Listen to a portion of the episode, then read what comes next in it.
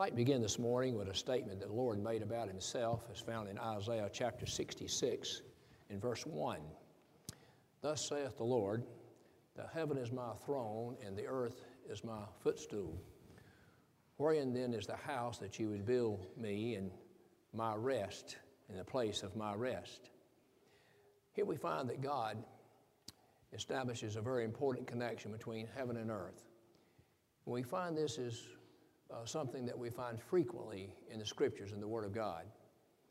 But God here says, the heaven, not just in heaven is my throne, but the heaven itself is my throne. The entirety of heaven is my throne, and the earth is my footstool.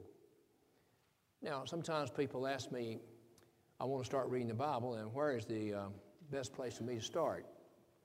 I've always thought the best place to start anything is in the beginning. And so Genesis 1 and 1, I think, is a good place to start reading the Bible. And here we find where it says, In the beginning, God created the heaven and the earth. I've said many times, uh, in some ways, this is perhaps the most important verse of the Bible. Because if you believe that, by faith, believe that God created the heaven and the earth, you shouldn't have any problem believing anything else recorded in the scriptures.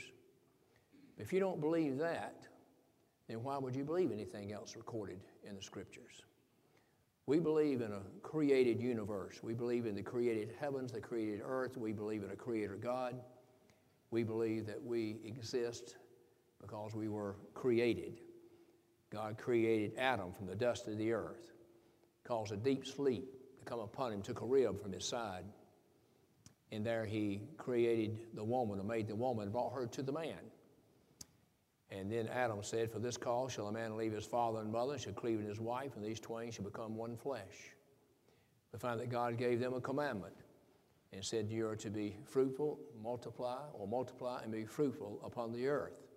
And man has certainly done that. Uh, we believe we're Adam multiplied in that regard. So here in Genesis 1 1, in the beginning, God, and the word for God is Elohim, which means uh, plurality. So God is speaking here as God the Father, God the Son, and God the Holy Spirit. In the beginning, God created the heaven and the earth. And then he follows with the following verses in Genesis chapter 1 to tell you what he created on each and every single day, you see.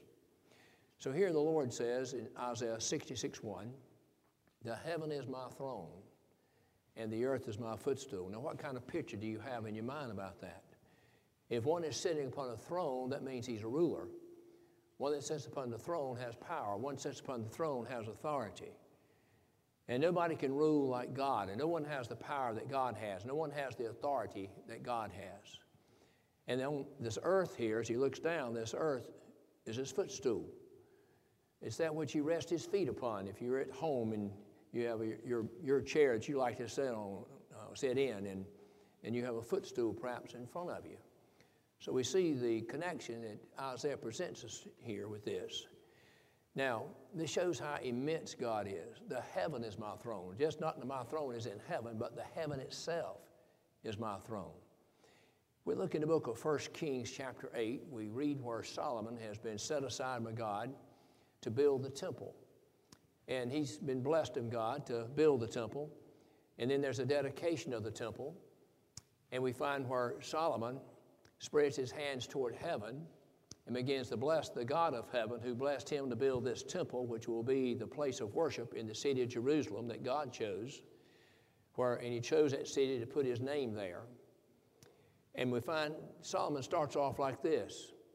He spread his hands toward heaven and he says, Thou art the Lord of heaven and also of earth. That's how he started this dedication prayer. And in verse 27, he's going to ask a question Will God indeed dwell upon the earth? God, he says, uh, this house, or the heaven of heavens, cannot contain thee, lest this house that I've built for thee. Now, Solomon understood what I'm just saying. He said, The heaven and heavens cannot contain thee, then how in the world can this house that I've built thee, the temple here, how it can contain thee? Solomon understood that God did not dwell in tabernacles made with hands that God Himself is everywhere present, He's nowhere absent. He has divine attributes that will not allow him to be confined. Now, there are times that God did condescend uh, miraculously, as he did in the tabernacle the temple, when he would come down from heaven and rest upon the mercy seat that covered the Ark of the Covenant. He would come and meet with the high priest once a year when he'd bring the blood of the slain offering there, and would sprinkle upon that mercy seat seven times in obedience to God. God would condescend and come and meet with him there.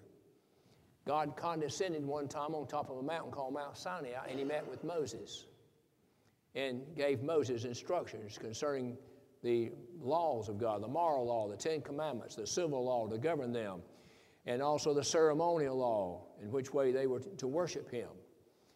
And He gave him the instructions to build the tabernacle on top of that mountain. God condescended and came down and dwelt on that mountain in a very, uh, you know, uh, miraculous way that only God could do. God did that. And then, of course, we find the Lord Jesus Christ, the Son of God, the second person of the Godhead. John 1.14 says the Word, that's capital W-O-R-D, the second person, the Word was made flesh and dwelt among us, and we beheld His glory as the glory of the only begotten of the Father. Now, Jesus Christ condescended from heaven, didn't He? He came down from heaven and took upon Himself a body of flesh and blood, just like you and I, except with no sin. He lived here for about 33 and a half years. We see Him as the Son of God and also the Son of Man. But in general, what Solomon's saying here is a great truth. He says, The heaven of heavens cannot contain thee, how much less this house that I've built for thee. Now, he did build a house according to God's instructions. It was to be the house that would represent him and his name in divine worship in that particular day. Now we go back to 1 Kings chapter 8. You will find where Solomon continues in his blessing or prayer to God at the dedication. And seven different times he will say, O Lord, hear thou in heaven. He's recognizing God is in heaven and he's, his throne is in heaven. And he asks God to hear in heaven seven different times. And you read the circumstances prior to each statement to see what's under consideration. But, O Lord, hear thou in heaven. I'm glad that connection between heaven and earth is such that we have a God who will hear us. Now, in some ways, it seems like heaven's far too, far too far away, in a sense. But on the other sense, heaven is very nearby. You know, God's in heaven today. We look in 1 John 5 and 7 and 8, and John says, For there are three that bear record in heaven there's the Father, the Word, and the Holy Ghost. And these three are one. And there are three that agree on earth. Now, I want you to notice this morning the connections that hope will, Lord will bless me to present between heaven and earth and the significance of it and the importance of it. He said, There are three that bear a record in heaven the Father, the Word, and the Holy Ghost, and these three are one, showing the unity and the harmony of the three in one Godhead, the Trinity. Then he says, There's three that bear witness on the earth. And what is that? The Spirit, and the, flesh, uh, the water, and the blood. And these three agree in one. When the Lord Jesus Christ was baptized, heaven opened up, a voice rang out saying, This is my beloved Son, hear ye him. And the Spirit of God came down from heaven and settled upon the Lord Jesus Christ, and which was, of course, the Spirit of God, and it came for, down in bodily form in shape of a dove again. You have God the Father speaking, God the Son being baptized, and God the Holy Spirit all together there in harmony. And you find the Lord Jesus Christ was, in his humanity, was flesh and blood. And when the Lord Jesus Christ was crucified, they took a sword and they pierced his side, and out came forth what? Blood and water. Yes, there's the Spirit, and there's the uh, water, and there's the blood. These all three agree in one, displaying before us the true humanity of the Lord Jesus Christ, and yet a sinless man, the only sinless man to live here upon the face of this earth. So God is in heaven, the throne is his heaven, and the earth here is his footstool. Now, in the book of Genesis, chapter 14, you'll find where Abraham's been blessed of God to take 300 of his trained men, and he goes out and does battle against the kings of that day who had taken Lot and his family and their possessions. And the Lord's going to bless him to rescue Lot and his family and his possessions and bring them back. And on the way back, he's met by a man or person by the name of Melchizedek. Melchizedek was the king of Salem. Salem means peace. He was also the king of righteousness. This points us to the Lord Jesus Christ. Without mother, without father, it says, pointing us again to the Lord Jesus Christ. As a son of God, Jesus had no mother. His father, of course, is God the Father. And on earth, as a son of man, he had a mother, but he didn't have a father. That is a biological father. Now, Joseph was his uh, official legal father, but he wasn't his biological father.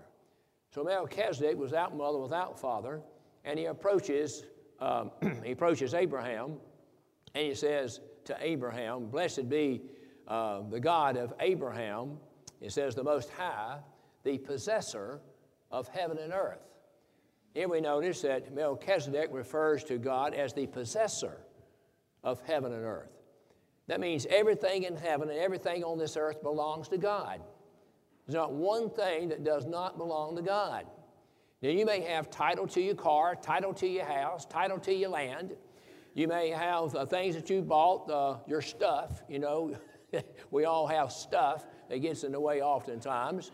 That's why I think uh, Joseph told his father Jacob when he was coming down to Egypt, leave your stuff behind, leave your stuff there. Everything will be taken care of and provided for you here.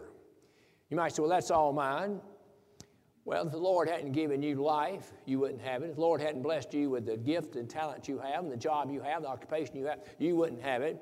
And everything you have has been made by something God has created. It still belongs to God. He's just letting you borrow it during your earthly journey. That's what it boils down to.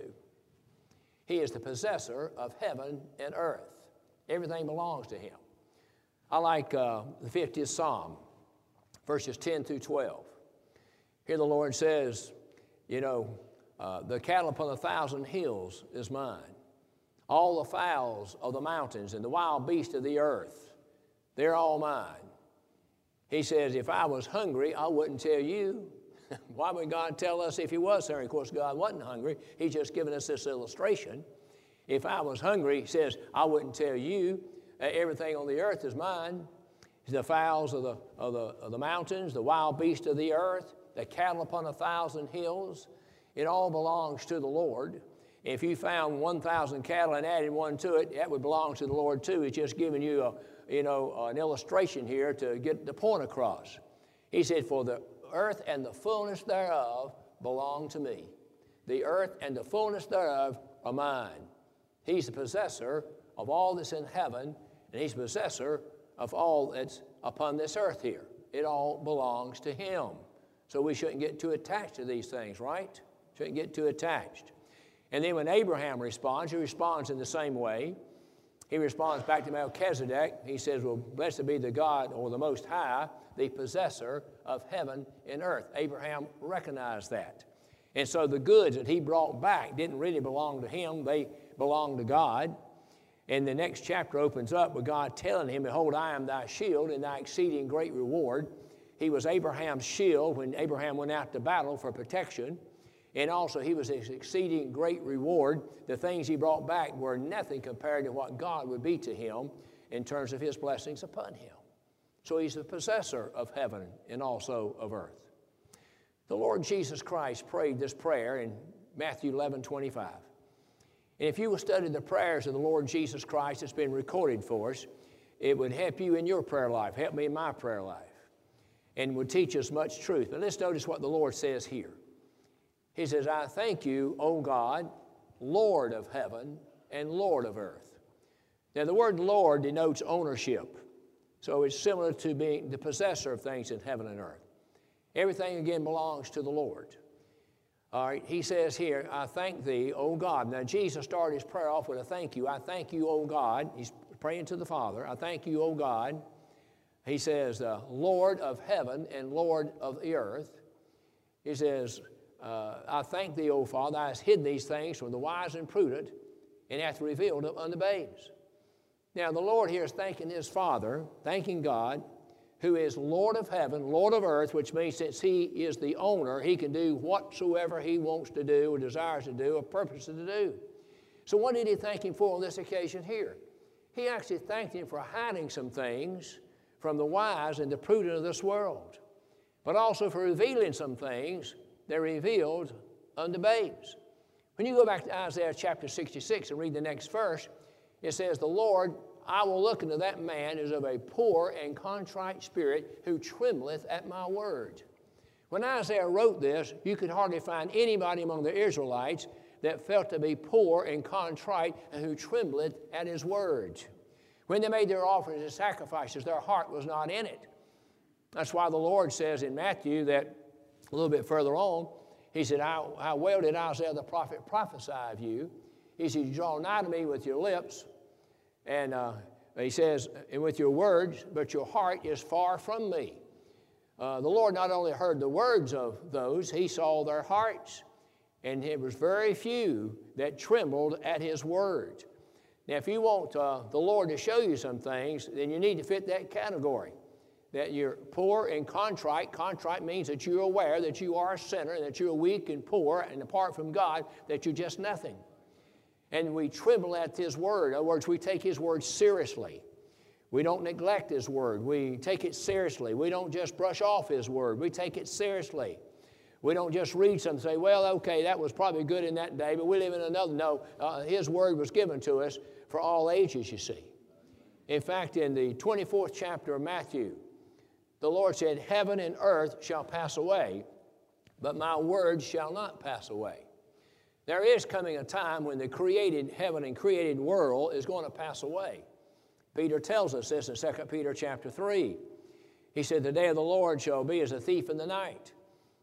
Now, it, it simply means that you don't know exactly what time this is going to happen, but it's going to happen. The day of the Lord is like a thief in the night. He says, The heavens themselves shall dissolve, the elements shall dissolve with, uh, the heavens shall be destroyed with a great noise, and the elements shall be dissolved uh, with fire. And it says, The earth and, and all things in the earth, and all the works of the earth shall be burned up. That's what's going to happen at the end of time, at the second coming of the Lord Jesus Christ. But while that may happen, his words will not be destroyed. His words will remain. Heaven and earth shall be destroyed, shall pass away, but my words shall not. Because God made a promise that's recorded back in Psalms 12, 6, and 7 that he would preserve his word. He said, The words of the Lord are pure words, as silver tried in the furnace of the earth, purified seven times. Says, Thou shalt keep them, O Lord, thou shalt preserve them from this generation forever. We believe in the divine inspiration of Scripture, and we believe in the divine preservation of Scripture, and we believe that the King James authorized translation it contains the preserved words of the Lord Jesus Christ today. Now, not to believe in preservation because of all the circumstances that happen in life and one thing and another is to limit the power of God. Say that God didn't have the power to do this. It also makes God uh, not a God of truth, but it makes God a liar. But God said, I will preserve my word from this generation forever. Now, the Lord's church has the words of God today that was been inspired and also have been preserved, you see. Now, heaven and earth shall pass away, but my words shall not pass away. My word shall be preserved. Now, He's the possessor of all things in heaven and earth. He's Lord of all things in heaven and also in earth. Now, you can come over here to the book of uh, Deuteronomy, chapter 4. And God is speaking to Israel through Moses. And Moses tells them, he says, What God has spoken to you out of the fire and lived? Nobody. The nation of Israel was the only one who had that experience. He says, What nation has God taken from another nation and brought them out? He's talking about when they were down in the land of Egypt. And God went down there and took the nation of Israel that He had formed and created and brought them out of the, out of the land of Egypt under, from under the power and authority of the Egyptians and brought them out dry shod across the Red Sea, did not lose a one, and then destroyed Pharaoh and his army in the Red Sea. He says, What other nations had this kind of experience? He says, Therefore, the Lord God, He is God in heaven above and earth beneath. And a few verses later, he says basically the same thing, but he adds this to it. He says, and there is none else. Now, this is Moses writing this, okay? And there is none else. Well, we've already seen that Solomon said the same thing. Solomon says there is none else. Now remember, in Israel's day, in the Old Testament day, all the other nations had their gods. They had their territorial gods, so to speak. But Israel's the only one who had the true and living God. So we have Moses speaking about it. We have Solomon speaking about it. And then we come to Isaiah. If you read Isaiah chapter 44, 45, and 46, you will find repeated in those three chapters where he tells Israel through Isaiah, I am God, there is none else. I am God, there is none like me. Therefore, declaring, ing, declaring the end from the beginning, from ancient times, the things which are not yet done, saying, My counsel shall stand, and I'll do all my good pleasure. Compare the true and living God to all these other gods. You know, all these other gods they had had to be made by their own hands. Uh, they were the product of their creation, so to speak, had to be made with their own hands. They were lifeless. They had ears that couldn't hear. They had eyes that couldn't see. They had hands that couldn't handle. They had feet that couldn't move, couldn't walk. Um, had a nose that couldn't smell, a mouth that couldn't speak. I mean, they had the appearance, uh, you know, of a man, but that was it. And they had to be carried from one location to another. But the true and living God has an ear that can hear, and eyes that can see, and a mouth that can speak, and a nose that can smell, and hands that can handle, and feet that can walk. Now, He gives us this image of God so that we can relate to God. It's exactly what we are. We have eyes, we have ears, we have a nose, we have a mouth, we have hands, we have feet. So we can relate to that. But God has the hearing ear and God has the seeing eye. His eyes run to and fro throughout the whole earth, keeping himself strong on behalf of those whose heart is perfect toward him. So we have Moses, we have Solomon, and then we have Isaiah saying, I am the Lord, there is none else. I am God, there is none like me. I'm the only one. There's no one you can compare to me. I'm the one who spoke again the world in existence, and I'm the one who keeps the world that I spoke in existence. I'm the one who maintains it. I'm the one who keeps it. I don't know if people ever think about it or not, but you know, God never has had to replace the sun He created with another sun. He never has had to uh, replace the moon that He created with another moon. He never has had to, you know, replace anything that He created like that. It's still the same moon, same stars, same sun that the inhabitants of earth have been looking at for 6,000 years. Adam looked at the same sun you see today. Adam saw that same sun. Eve saw the same sun. Abraham, Isaac, and Jacob, Daniel, etc., the apostles, all of them that's ever lived on this earth have looked at the very same sun that you look at today. God has not had to replace any batteries. He has had to replace anything about it. He created it to last until the end of time, you see. Heaven and earth is used in this connection all the way through the Word of God. Let's take a look at some of the attributes of God connected with it. Let's take a look at Daniel chapter 4, verse 35. In Daniel 4 and 35, you got a king named Nebuchadnezzar, king of the Babylonians. And God raised him up as a means of judgment against the nation of Israel. And God gave him power to conquer not only Israel, but also Egypt and other nations. And then later on, you're going to see where God judged Babylon and judged Nebuchadnezzar and brought judgment upon them.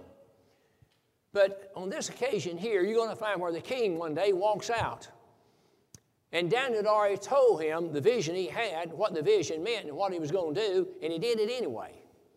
And he walks out and looks at his kingdom, and he begins to boast about it. He said, Look at this kingdom that I, and before he can get the words out of his mouth good, God took him off his throne. And he drove him from his throne out there into the fields, to the grass, and he began to graze grass like the beast of the field. And his hair grew like bird feathers, his nail grew like bird claws. Now, where was this boastful man just shortly before this? He was on his throne. He was, uh, uh, had his uh, lapel out like this, you know. He was admiring everything he owned, everything he possessed. But the God of heaven reminded him it all belonged to him, and the only reason he was king at that time was because God allowed him to be.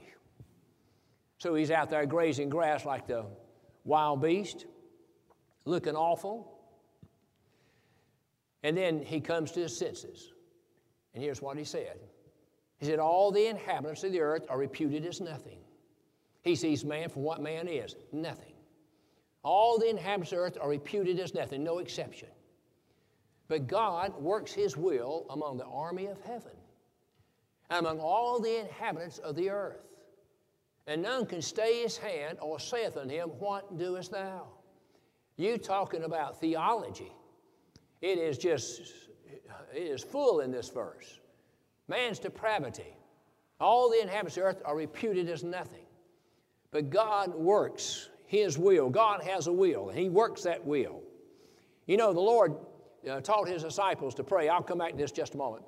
Taught His disciples to pray in the Sermon on the Mount like this Matthew 6. He says, When you pray, you pray in this manner Our Father which art in heaven, hallowed be thy name. Thy kingdom come, thy will be done in earth as it is in heaven. Notice how the Lord taught him in this prayer the connection between heaven and earth. He said, God's got a will in heaven, and you need to pray that His will will be carried out here on this earth. Now, what's the difference? I'm going to tell you this God's will in heaven is carried out perfectly. There's not one thing about God's will in heaven that's not carried out perfectly. But God has a will for you and a will for me and a will for His people here on this earth, and it's up to us to be obedient to that will, and that doesn't always happen, does it? But our prayer should be this Our Father which art in heaven, hallowed be thy name, thy kingdom come, thy will be done in earth. We should desire and pray that His will on earth would be like that which is done in heaven. In heaven, it's perfect. In heaven, it's carried out to a jot and to a tittle. All T's are crossed, all I's are dotted, you see. So we come back to Daniel 4.35. All the inhabitants of the earth are reputed as nothing. But God works His will. God has a will that He works. He works His will among the army of heaven. Now, there's an army in heaven. That's the angels themselves. You remember when the Lord Jesus Christ was there in the Garden of Gethsemane?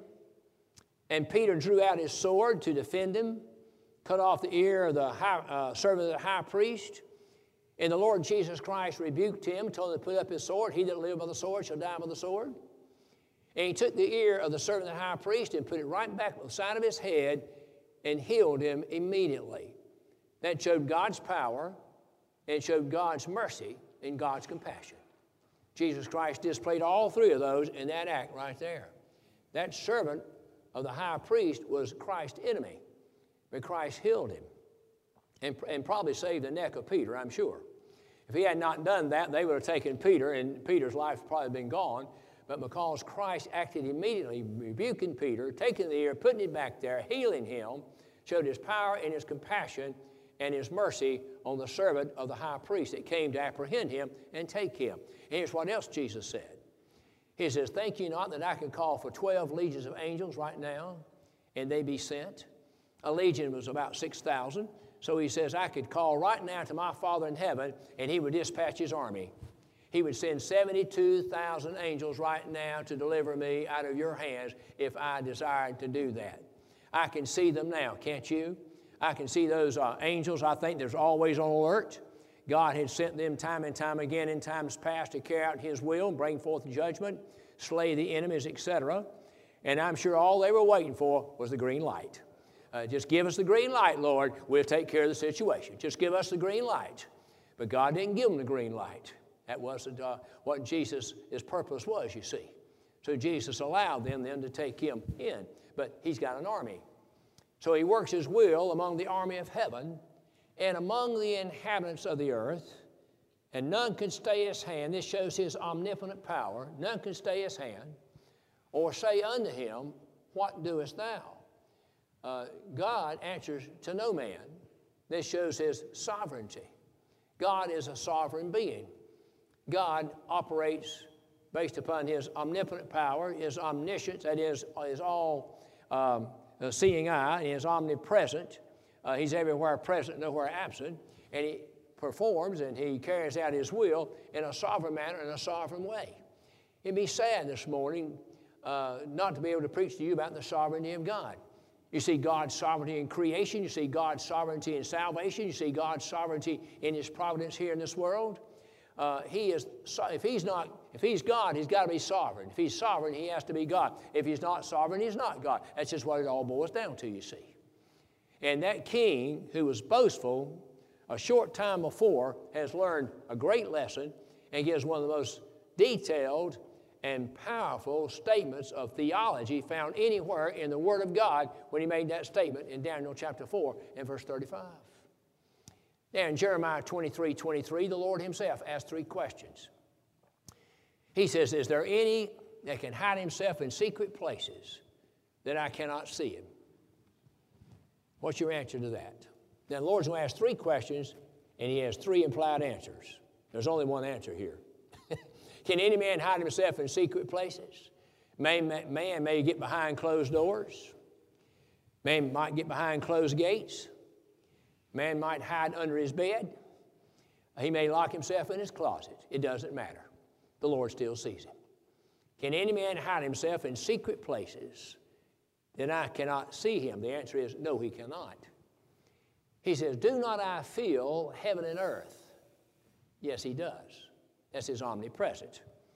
You know, it's kind of like the man told the little boy, he didn't know how sharp the boy was. He said, I'm going to give you an apple if you'll tell me where God is.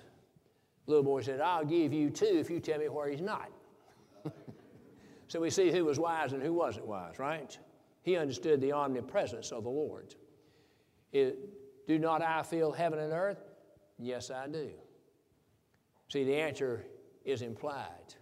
He is omniscient, uh, He's omnipresent, and He's omnipotent. He showed His omnipotence in Matthew 28 18 when He gave His disciples a second commission. And He tells them that they are to go and teach all nations, baptizing them, etc. I'll mention that in a minute.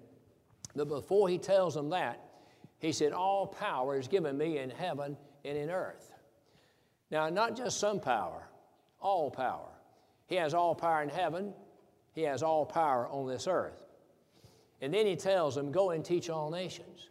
And I've always thought that was very important. The Lord told them this before He gave them this commission. Because He'd given them another commission in Matthew chapter 10. In Matthew 10, He tells them to go to the Jews only. Go not among the Gentiles or the Samaritans. He said, But go ye rather to the lost sheep of the house of Israel. And He told them what they could expect, how that they would be resisted, how they would uh, be opposed, how they could be put in prison, how they could be uh, uh, beaten with many stripes, etc. And that was to the Jews only. But now, to his death, burial, and resurrection, he's going to tell those disciples to go and teach all nations. He now has removed the restriction. They preach not only to the Jews, but now they preach to the Gentiles. He removes all restrictions. And before he does, he says, Now, all power is given unto me in heaven and also in earth. Go and teach all nations, baptizing them in the name of the Father, in the name of the Son, in the name of the Holy Spirit. And he says, teaching them to observe all things which I've commanded you, and lo, I go with you all the way to the end of the world. So we see how he starts it and how he ends it. He said, I'm going to go with you all the way to the end of the world. Who said that? The one who got through saying earlier, I got all power in heaven and all power on the earth. I got the power to direct you. I got the power to guide you. I got the power, uh, power to encourage you. I got the power to uh, remove your fears. I got the power to strengthen you. I got the power to preserve you. I got the power to deliver you and protect you from all that you might face. So you now go and teach all nations. In Matthew, it says, Go into all the world and preach the gospel to every creature. So he declares he has the power in heaven, he has power here right upon the face of this earth. Now, a recognition that He is Lord of lords and King of kings, that He's Lord in heaven, Lord on earth, God in heaven, God on earth, possessor of things in heaven, possessor of things on earth, and has all power in heaven and in earth, is a very important connection for you to have in your mind and never forget. Over here in the book of Joshua, chapter 2, you know, last week I spoke to you about Rahab the harlot. I want to go back in that story for a couple things I didn't mention last Sunday. When those two spies come into the city of Jericho, they wind up going to the house, the lodging place of Rahab. We find that um, the king is notified about these two spies that came into her, uh, came in the city and went into her, her, her house. He's notified of that, so he sends messengers to Rahab demanding that she give them up. Now, at this point here, Rahab has to make a very difficult decision. If she gives them up, they're going to be slain. If she doesn't give them up and she's found out, they're still going to be slain and she's going to be slain. This is her dilemma, this is her decision. But let's see what the Apostle Paul says about her in Hebrews chapter 11. He says, By faith Rahab perished not with them which believed not She perished not with them that believed not, because she hid the messengers with peace.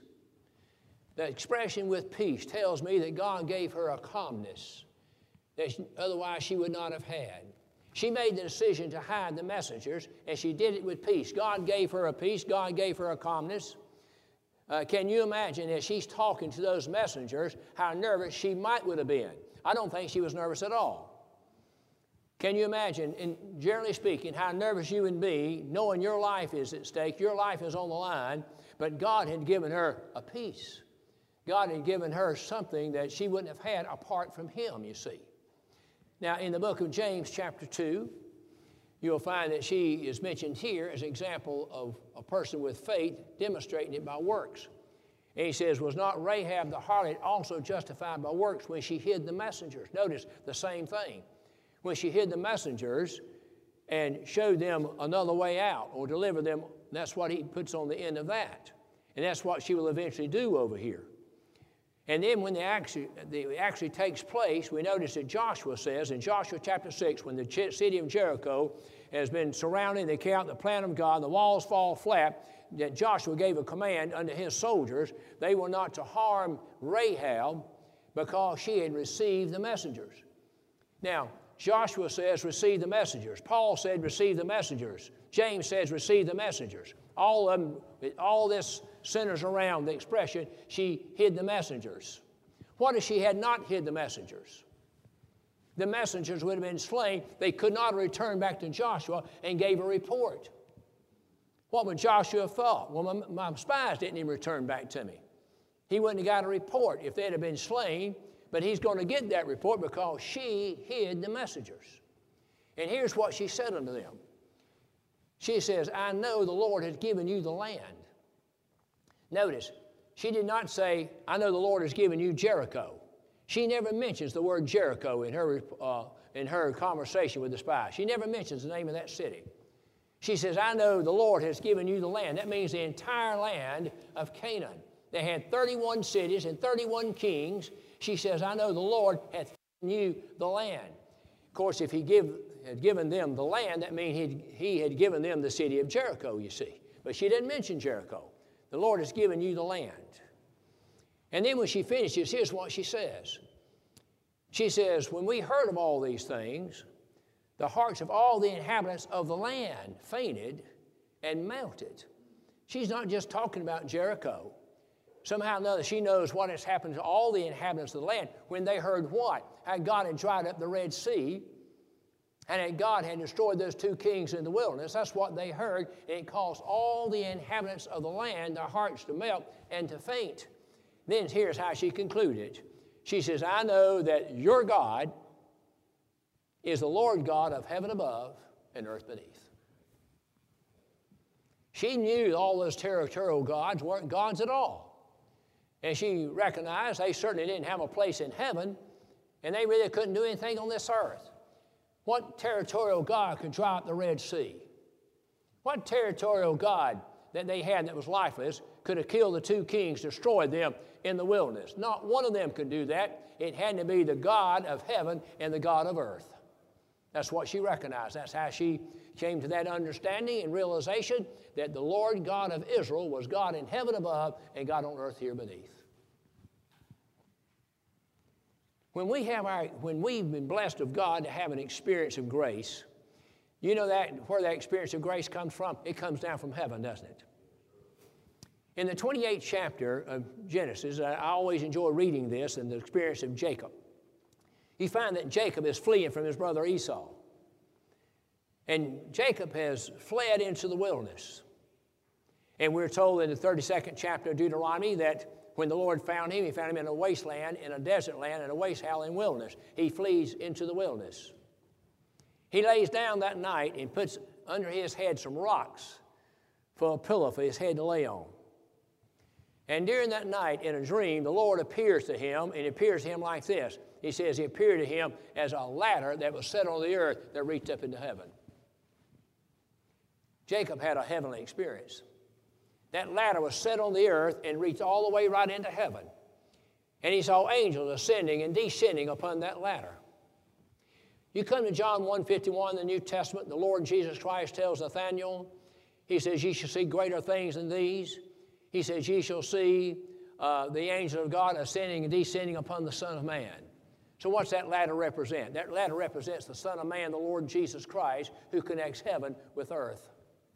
Aren't you glad that's a connection? Aren't you glad that uh, helps you understand when Paul tells Timothy there's one mediator between God and men, the man Christ Jesus? The man Christ Jesus is the connection between heaven and earth, between God the Father and his people here on this earth. We need a mediator, we need a connection, you see. And that ladder here is a picture of the Lord Jesus Christ. When Saul of Tarsus was on the Damascus Road, read his experience in Acts chapter 9. What happens? It says the Lord apprehended him, the Lord appeared unto him. And it says there was a, a, a light. You read all three experiences of Saul in the book of Acts, you'll find where this light was brighter than the noonday sun. And it struck Saul of Tarsus down into the dust what of the earth. It said this appeared in heaven, and Saul fell to the earth. Paul had a heavenly experience. He had an experience in which he, there was a connection between heaven and between earth. And every time God borns one of his spirit, children of the Spirit of God, they have a heavenly experience. The God of heaven borns them of the Spirit of God while they're here on this earth. He's the only one that can do that. Uh, every one of you that love the Lord here this morning, believe in God, love the Lord, pray to God, enjoy hearing His word uh, proclaimed, all those are evidences that you've had an experience just like Jacob did. And God found you. He found you in a desert land, in a waste howling wilderness, when you were not looking for Him, were not pursuing Him. You were going your own way. He, in fact, he was fleeing his own brother in great fear when the Lord apprehended him. Saul of Tarsus has letters of authority to go to the city of Damascus to arrest God's people for being disciples and to bring them back to Jerusalem and put them into prison. It says he held them. That's H A L I N G, which means he drugged them, he dragged them, uh, he was brutal with them and brought him back and put him into prison. But the God of glory apprehended him on the Damascus Road. He found Saul in that same desert land, you might say, in a figurative sense. In the book of Isaiah 55, verse 8 and 9, the Lord speaking again through Isaiah said, My ways and my thoughts are not your ways and your thoughts. For as the heavens are high above the earth, so are my ways above your ways and my thoughts above your thoughts. I don't know how far that is, do you? I know it's a long ways. For as the heavens are above the earth, so are my ways and my thoughts above your ways and your thoughts. God doesn't think like we do. His ways are not our ways, His thoughts are not our thoughts, and He compares it to the distance between the heaven above and the earth right here beneath. It's important for us to get this connection that we have a heavenly connection. Heaven is just as real as earth. Uh, in fact, there's no fantasy in heaven. When these uh, brethren in the church do their fantasy football league, I've been invited to participate. I never have because I'll tell them I don't live in a fantasy world. no harm. Uh, if they want to do fantasy football, that's fine. I know it's enjoyable, they get a good time out of it, but I try not to live in a fantasy world. I try to live in a real world. And heaven is not a fantasy. Heaven is a real place, a literal place. And in heaven, there's a God, my friends, who's Lord of lords and King of kings. He's God in heaven, God on earth, Lord of heaven, Lord on earth, possessor of heaven, possessor on this earth. Heaven is his throne, and this earth right here is his footstool. Let's take a look at Ephesians 3 14 and 15. Now, this is going to embrace you and me. He said, For this cause I bow my knees unto the God and Father of our Lord Jesus Christ, of whom the whole family is named in heaven and earth. The whole family. What family? God's family. The whole family is named in heaven and also in earth. Have you ever heard about the book of the Lamb slain from the foundation of the world, oftentimes referred to as the Lamb's Book of Life? Uh, I'm sure you've heard about. Well, that's good because there is a Lamb's Book of Life. There is a book of the Lamb slain from the foundation of the world, a book that has the names of God's people written in there, and those names were written in there before the foundation of the world, before the beginning of time. God Almighty, as the sovereign God of the universe, looked down upon the human race, loved the people out of them, chose them, elected them, named them, and gave them to His Son in a covenant relationship. He says, I bow my knees unto the God and Father of our Lord Jesus Christ, whom the whole family in heaven and earth is named. Part of God's family is in heaven today. Do you know that? I know, let me tell you what's in heaven right now. There's God the Father, God the Son, and God the Holy Spirit. There's the elect angels, the good angels. And by the way, when somebody starts talking about angels, most time they don't know there's evil angels as well as good angels. When somebody says, oh, he's just a little angel, yeah, he may be. Which one is what I'm going to know. He'll fit the, oh, they all fit the case one or the other, you know what I mean? They all fit the case one way or the other. But there's the good angels, the elect angels of God. And then there's all the departed souls and spirits of God's children who've left this world. And there's at least two bodies in heaven Enoch and Elijah. So you got the three in one Godhead. You got the angels. You got the bodies of Elijah and, and, Enoch. And you got the departed souls and spirits of the Lord's children who are already in heaven. My mother and my father has already preceded me into a place called heaven.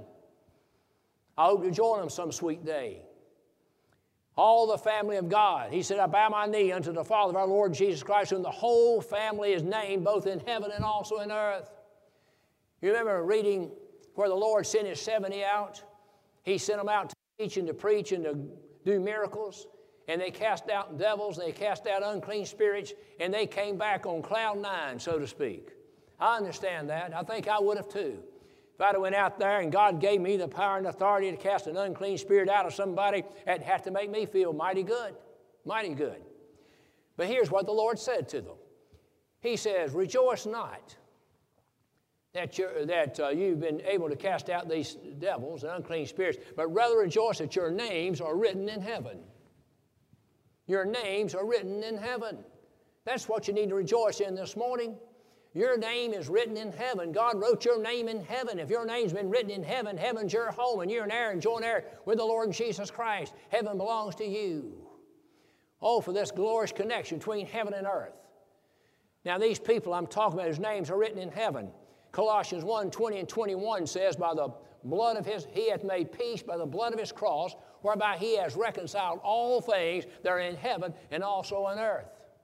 Things there represent people, things represent the family of God.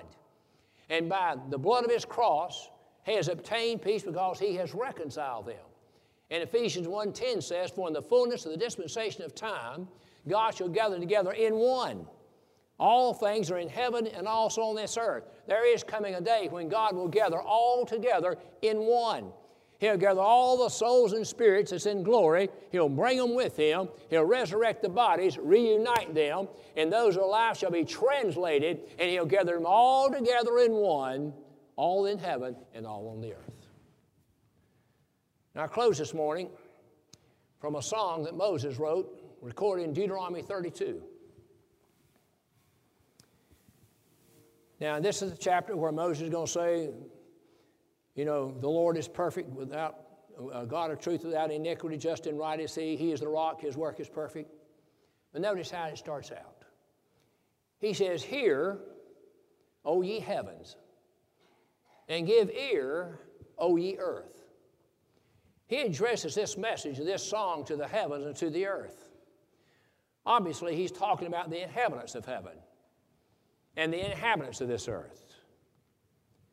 So he says, Heaven, you listen, and earth, you give ear, because I will ascribe greatness unto our God.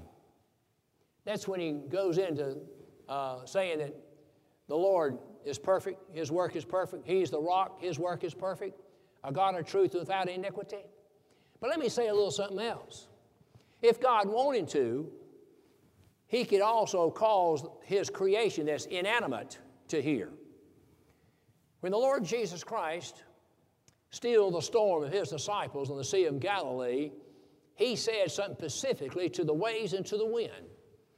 He said to the waves and to the wind, be, uh, he said, Be still, peace. And the waves and the winds heard that command. They heard it. And the waves immediately subsided, became calm, and the wind immediately quit blowing. Did you know the wind has ears? They have ears for God. Certainly does. You know what the Lord said when John the Baptist was baptizing people in the River Jordan? You find where John says, Who hath warned you to flee from the wrath to come? Bring forth therefore fruit meet for repentance. For God is able to cause these rocks right here to cry out. God could speak to rocks and cause those rocks to cry out if he so desired to do so and praise him. So he says, Hear, O ye heavens, uh, whether it's the inhabitants of heaven, the angels of heaven, or what. Then he says, And give ear, O earth, because I will ascribe greatness unto thee. Aren't you glad that the good word of God, the gospel of Jesus Christ, the good news and glad tidings, we have it today because we have a heavenly connection? God Almighty is calling earthly men to preach the gospel, preach the gospel about a sovereign God of the universe, preach the gospel about a successful Savior by the name of Jesus, calling the man to preach the victorious work of the Lord Jesus Christ calling men to preach. Uh, we believe in a resurrected Savior. We believe in a victorious Savior. We believe in a, a, risen Savior, a reigning, ascended Savior, a reigning Savior, and we believe there's going to be a returning Savior. And God has given this gospel from God Almighty in heaven to earthly men on this earth who are frail and weak within their own selves, but He gives them the calling and the power and the ability to be able to proclaim that word in the power and demonstration of His Spirit to convincing God's people in their hearts yes, there's a God in heaven and there's a God on this earth.